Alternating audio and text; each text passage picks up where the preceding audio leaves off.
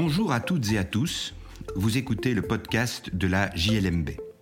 Je suis Patrick Henry, avocat et rédacteur en chef de la revue Jurisprudence de Liège, Mons et Bruxelles, aussi appelée J L M B. Dans la revue, comme dans ce podcast, nous commentons principalement des décisions de jurisprudence prononcées par des juridictions de Liège, Mons ou Bruxelles. Cette semaine, je vais vous parler de la répression des appels à la haine et à la violence dans les réseaux sociaux. Je le fais à partir de deux arrêts qui ont été prononcés par des juridictions liégeoises. Tout d'abord, un arrêt de la Chambre des mises en accusation de la Cour d'appel de Liège du premier avril deux mille vingt et un et ensuite un arrêt de la Cour d'assises de Liège du treize octobre deux mille vingt et un. Ces deux décisions ont été commentées par Sophie Royer et Noémie Crac dans notre numéro trente-huit de l'année deux mille vingt et un. Il s'agit de ce que l'on appelle un incel, c'est-à-dire un involuntary celibate, un célibataire involontaire. C'est donc un homme qui ne déteste pas les femmes, mais qui se sent détesté par elles et qui, pour cette raison, va nourrir une haine violente à leur égard. Rapidement, il reçoit des réponses à ces attaques et il va répondre en haussant le ton, à son tour, jusqu'à publier un article extrêmement violent. Je vous le lis. « Arrêtez de me critiquer. Parce que ça va aller mal, vous allez entendre parler de moi comme Elliot Rodger, il ouvre la parenthèse, lequel a tué six personnes et en a blessé quatorze autres à Isla Vista en Californie le vingt-trois mai deux mille quatorze avant de se suicider après avoir détaillé dans des vidéos YouTube sa haine des femmes et son célibat involontaire. Fin de la parenthèse. Arrêtez parce que moi, je vais péter un câble un jour. » Des plaintes sont déposées et cet homme, nous allons l'appeler Samuel, est poursuivi devant les juridictions liégeoises. Deux questions vont leur être posées.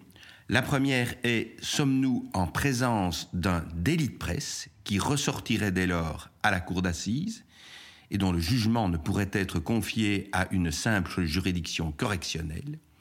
Et la deuxième question, c'est « Nous trouvons-nous bien en présence d'un acte d'incitation à la haine ou à la violence ?» L'homme est d'abord renvoyé devant la Chambre des mises en accusation de la Cour d'appel de Liège et le premier avril deux mille vingt et un, celle-ci va décider que ces faits sont passibles de la Cour d'assises. En effet, la Chambre des mises en accusation décide que la menace par écrit numérique d'un attentat punissable d'une peine criminelle adressée à l'égard des féministes ainsi que de la majorité des femmes et publiée sur un compte Twitter constitue un délit de presse relevant de la compétence de la Cour d'assises. C'est une décision assez classique. La Cour de Cassation a consacré cette jurisprudence à plusieurs reprises. Il y a bien quelques juridictions de fond qui ont essayé d'introduire des nuances en disant que pour qu'il y ait délit de presse, il fallait nécessairement l'expression d'une pensée et que de simples injures et exhortations non argumentées ne faisaient pas partie de la notion de délit de presse, mais cette jurisprudence n'est guère suivie par la Cour de Cassation. Un seul exemple contraire a été relevé, c'est par une décision récente que nous avons d'ailleurs aussi publiée dans ces colonnes.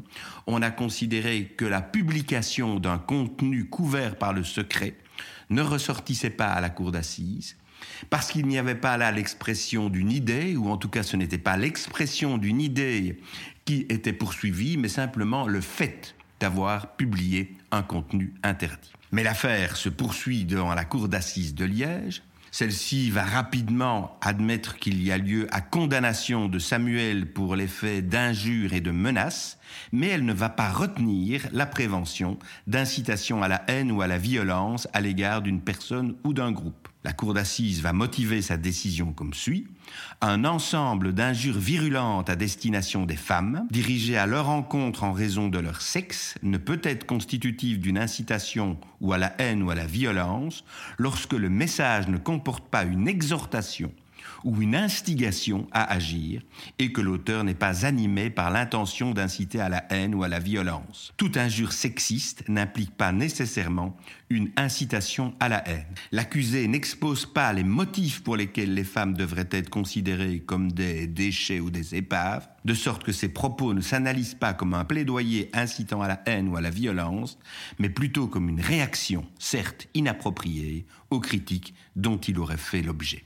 Samuel sera finalement condamné à une peine de douze mois d'emprisonnement assortie d'une mesure de sursis probatoire d'une durée de deux ans pour ce qui excède la durée de la détention préventive. Sophie Royer et Noémie Crac analysent cette décision dans nos colonnes. Elle se consacre principalement à l'analyse de la jurisprudence de nos juridictions suprêmes et principalement de notre Cour de cassation sur le délit de presse. Premier élément, ce qui ressortit à la cour d'assises, ce sont les délits de presse, c'est-à-dire l'expression d'une opinion par écrit. Cela ne vise donc pas les délits médiatiques, les retransmissions radiodiffusées ou télédiffusées, qui ne se matérialisent pas par un écrit. Mais en revanche, tout ce qui se matérialise par un écrit, particulièrement sur les réseaux sociaux, ressortit, selon la Cour de cassation, à la notion de délit de presse. Cela entraîne évidemment que les incitations à la haine et la violence restent en fait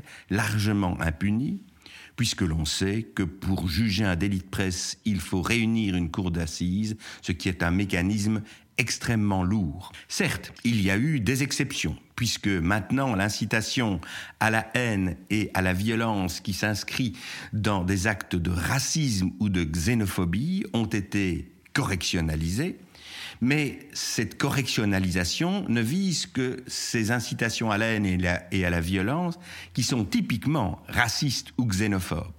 Même s'il y a des incitations à la haine et à la violence qui sont mixtes, c'est la cour d'assises qui est compétente pour en juger. Pour rencontrer cette difficulté, deux propositions de révision de la Constitution sont actuellement soumises à notre Parlement. La première vise à supprimer le jury populaire et à renvoyer aux tribunaux correctionnels le traitement des crimes contre la sûreté intérieure et extérieure de l'État, les crimes de violation grave du droit international humanitaire, les crimes terroristes ainsi que les délits de presse inspirés par un mobile discriminatoire. Les auteurs font référence aux critères protégés visés dans les lois spéciales antidiscrimination ainsi qu'aux motifs de discrimination qui figurent dans l'article quatre cents quater du Code pénal qui protège, entre autres, contre la haine à l'égard d'une personne en raison de son sexe, son changement de sexe, son orientation sexuelle, son état civil, et cetera. Une autre proposition vise à étendre explicitement le champ d'application de l'article cent cinquante de la Constitution non seulement à la presse audiovisuelle, mais à tous les médias d'information. Les délits de presse deviendraient ainsi des délits médiatiques, ce qui emporterait évidemment un accroissement de ce type de contentieux, mais cependant, et c'est évidemment le pendant, la proposition vise également à étendre la compétence des juridictions correctionnelles pour tous les délits incitant à la haine, à la violence ou à la discrimination, ce qui engloberait évidemment tous les actes que nous venons d'analyser, que ce soit à l'égard des femmes ou à l'égard de tout autre corps d'ailleurs. On observera que dans le commentaire que Avocat point B E a formulé à l'égard de cette proposition, tout en en approuvant le sens, elle a suggéré de remplacer le terme « discrimination » par le terme « intolérance ». Ce qui serait donc puni, ce sont les actes d'incitation à la haine, à la violence ou à l'intolérance.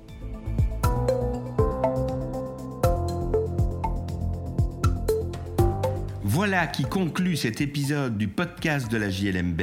Je remercie Sophie Royer et Noémie Crac qui ont rédigé ces commentaires et aussi Franklin Cutty qui a préparé ce numéro trente-huit de la J L M B de l'année deux mille vingt et un dans lequel ces commentaires sont intégrés.